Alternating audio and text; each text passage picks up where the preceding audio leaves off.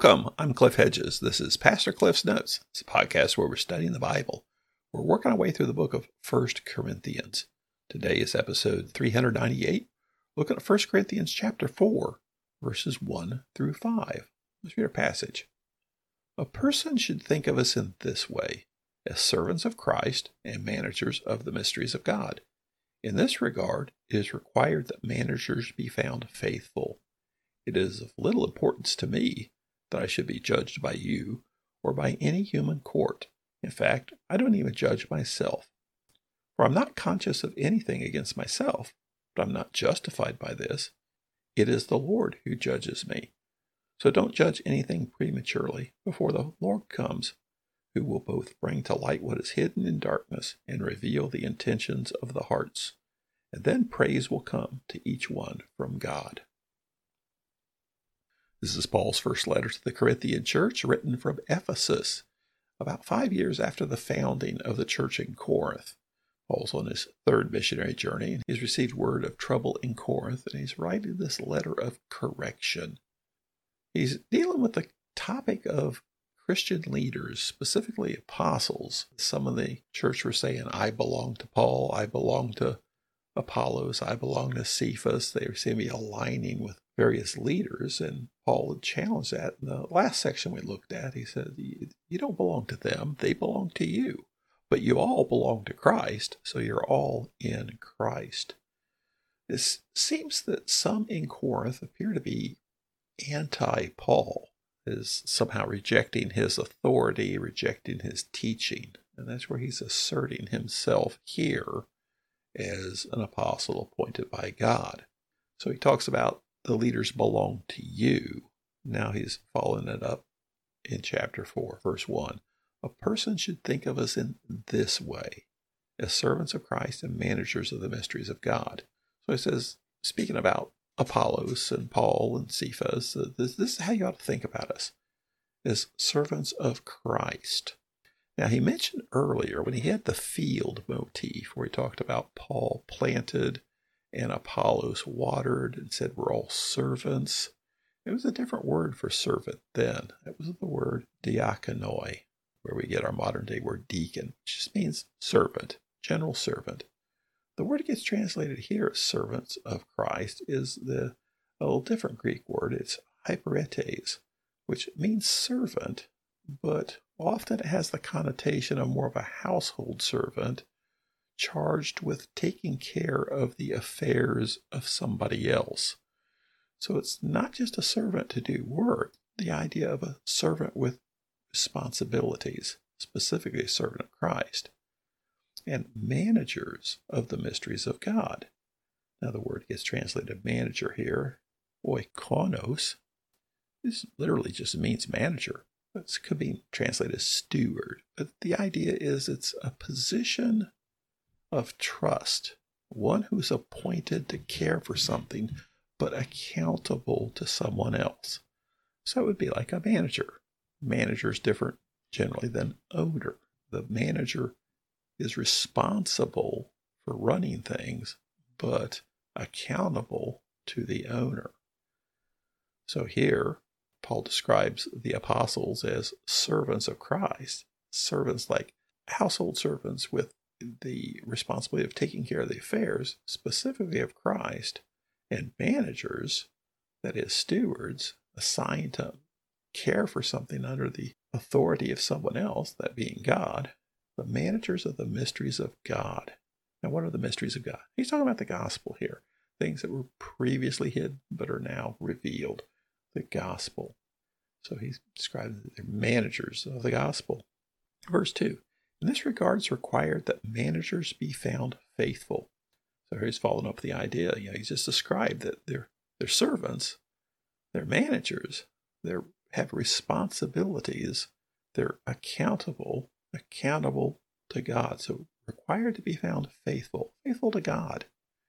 Now that's the requirement is to be faithful, not be eloquent, not be full of wisdom, not be successful even, but be faithful.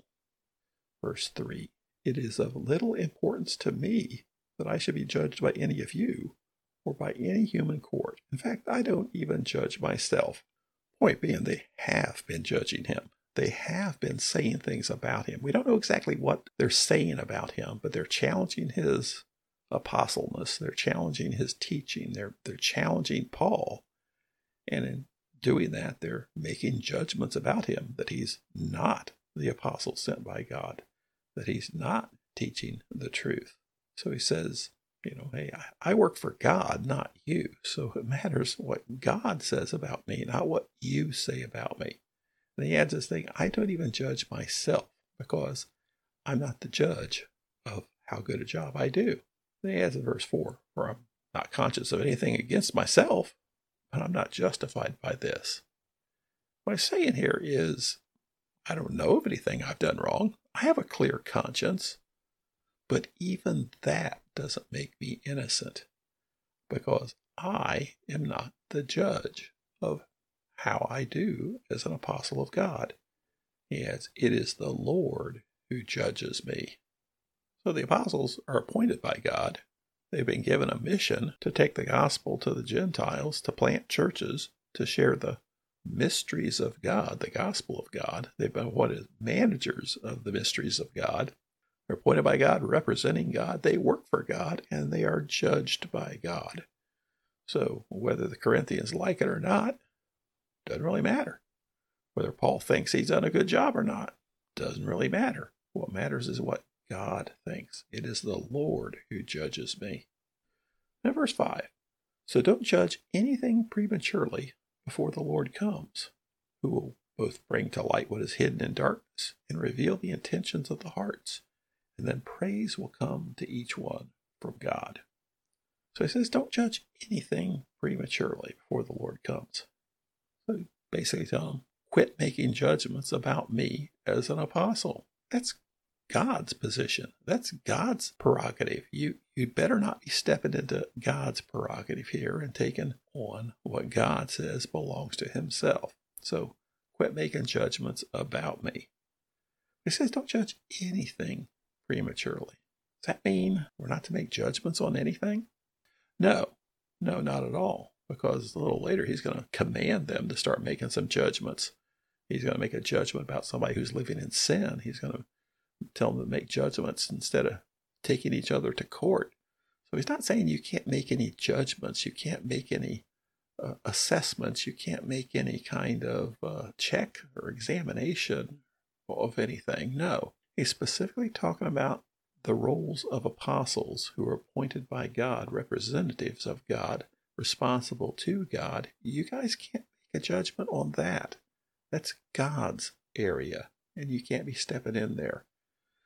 So when the Lord comes, the Lord's going to make a judgment. Now, does it go beyond that? It, it does. That's where you just, you just have to be very careful. What are the things that God will judge? Well, one is somebody's salvation. We can't judge somebody's salvation. Only God can make judgments on somebody's salvation. We can make judgments on how people act and whether we treat them as believers or not as believers. Because if they act like believers, we treat them like believers. If they act like unbelievers, treat them like unbelievers. We can't say whether they're believers or not. We can't say they're saved or not. All we can treat them by is, is their actions. And we have, we're commanded to make judgments about people's actions. And we're told if people will not respect the authority of God's word, if people will not respect the authority of God, then we are to remove them from the church and treat them as unbelievers because they're acting like unbelievers. We didn't say they're unbelievers, we just said they're acting like unbelievers. So we just have to be careful here. What is it we're supposed to make judgments about and what shouldn't we make judgments about. The things that specifically belong to God to make judgments about, we really can't make judgments there. So be instructive as we go through 1 Corinthians, some of the things that Paul does tell them to make judgments about. So when God does come, he will make judgments and he'll judge what's hidden in darkness and reveal the intentions of the hearts. I wonder if he's making a little dig here at the Corinthians here that God, when God comes and judges me as an apostle, he's also going to judge what's in your hearts because he knows there's some problems in their hearts. And then praise will come to each one from God. So when God comes, he will judge. He will judge what he has said he's going to judge, and he will give praise to those who have done well in his sight. Thanks for joining me. Join me again next time as we continue working through 1 Corinthians.